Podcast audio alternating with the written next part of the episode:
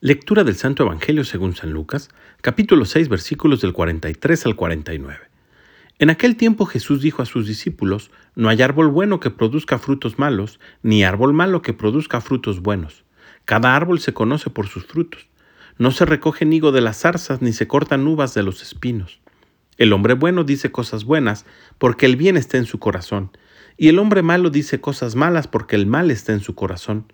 Pues la boca habla de lo que está lleno el corazón. ¿Por qué me dicen Señor, Señor y no hacen lo que yo les digo? Les voy a decir a quién se parece el que viene a mí y escucha mis palabras y las pone en práctica. Se parece a un hombre que al construir su casa hizo una excavación profunda para echar los cimientos sobre la roca. Vino la creciente y chocó el río contra aquella casa, pero no la pudo derribar, porque estaba sólidamente construida.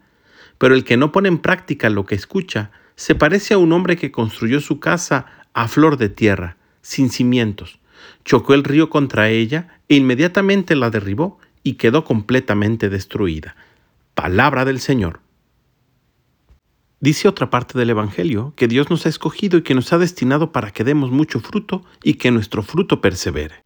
Y el Evangelio del día de hoy pudiera equipararnos con árboles que dan fruto, pero este fruto no siempre es bueno.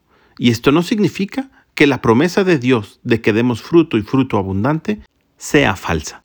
El problema en realidad radica en el abono, en los nutrientes que le ponemos a nuestro árbol. De lo que habla mi boca está lleno mi corazón. ¿Con qué estoy alimentando mi corazón? Que los frutos que produzco no son frutos buenos, no son frutos que permanecen, no son frutos abundantes. Y el mejor alimento, aunque no el único, consiste en la palabra de Dios. Cuando tú y yo escuchamos su palabra y la ponemos en práctica, nuestros cimientos son sólidos, nuestro corazón se encuentra alimentado por lo mejor y los frutos no dejan de aparecer. Sin importar qué fuertes o altas sean las olas de los problemas que nos aquejan, nuestra vida permanece sostenida por la mano de Dios. Y lo único que se necesita, y te invito a que hagas la prueba, es leer su palabra y ponerla en práctica. Pidámosle al Espíritu Santo que despierte en nosotros el deseo de conocer la palabra de Dios, de tomar nuestra Biblia, iniciar con los Evangelios y descubrir el gran amor que Dios tiene para nosotros.